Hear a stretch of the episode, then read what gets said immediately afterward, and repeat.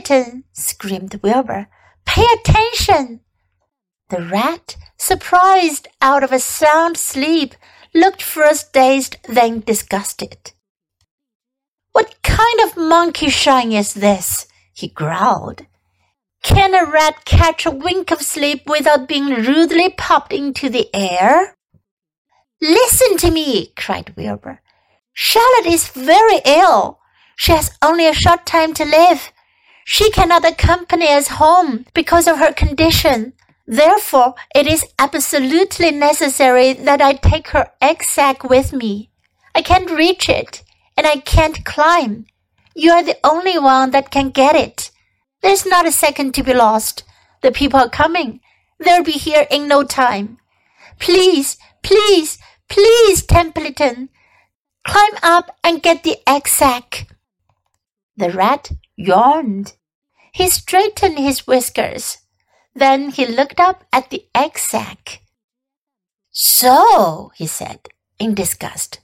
So it's old Templeton to the rescue again, is it? Templeton do this, Templeton do that. Templeton, please run down to the dump and get me a magazine clipping. Templeton, please lend me a piece of string so I can spin a web. Oh, hurry, said Wilbur. Hurry up, Templeton. But the rat was in no hurry. He began imitating Wilbur's voice. So it's hurry up, Templeton, is it? he said. Ho ho! And what thanks do I ever get for these services? I would like to know.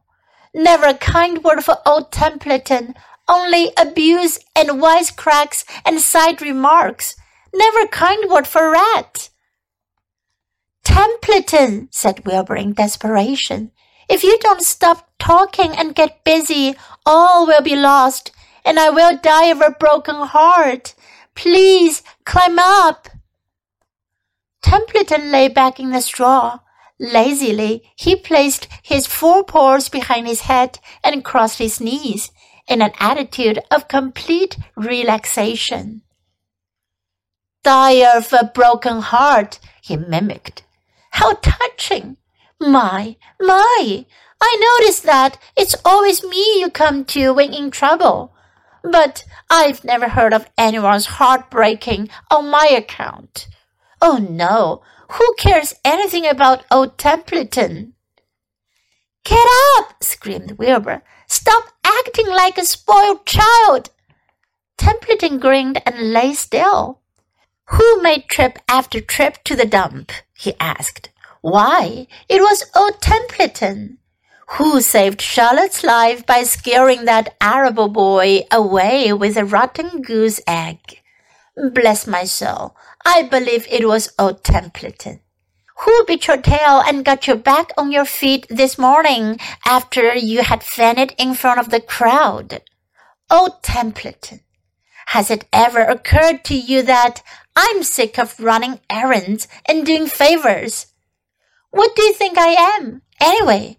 A rat of all work. Wilbur was desperate. The people were coming, and the rat was failing him. Suddenly, he remembered Templeton's fondness for food. Templeton, he said, I will make you a solemn promise. Get Charlotte's egg sac for me, and from now on I will let you eat first when Lurvy slaps me. I will let you have your choice of everything in the trough, and I won't touch a thing until you're through. The rat sat up. You mean that? he said. I promise. I cross my heart.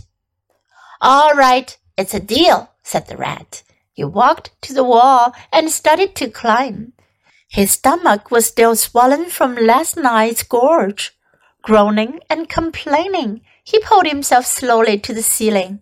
He crept along till he reached the egg sac. Charlotte moved aside for him. She was dying, but she still had strength enough to move a little.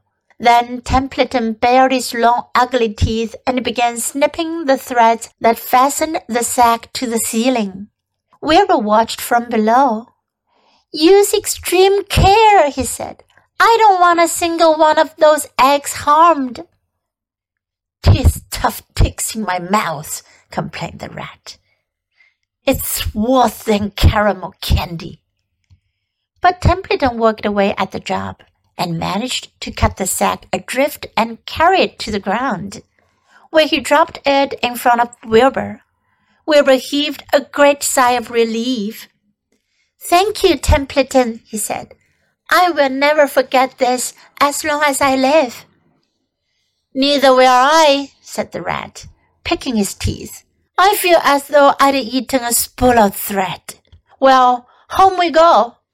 Templeton crept into the crate and buried himself in the straw. He got out of sight just in time. Lurvy and John Arable and Mr. Zuckerman came along at that moment, followed by Mrs. Arable and Mrs. Zuckerman and Avery and Fern. Wilbur had already decided how he would carry the egg sac. There was only one way possible. He carefully took the little bundle in his mouth and held it there on top of his tongue. He remembered what Charlotte had told him, that the sac was waterproof and strong. It felt funny on his tongue and made him drool a bit. And of course, he couldn't say anything.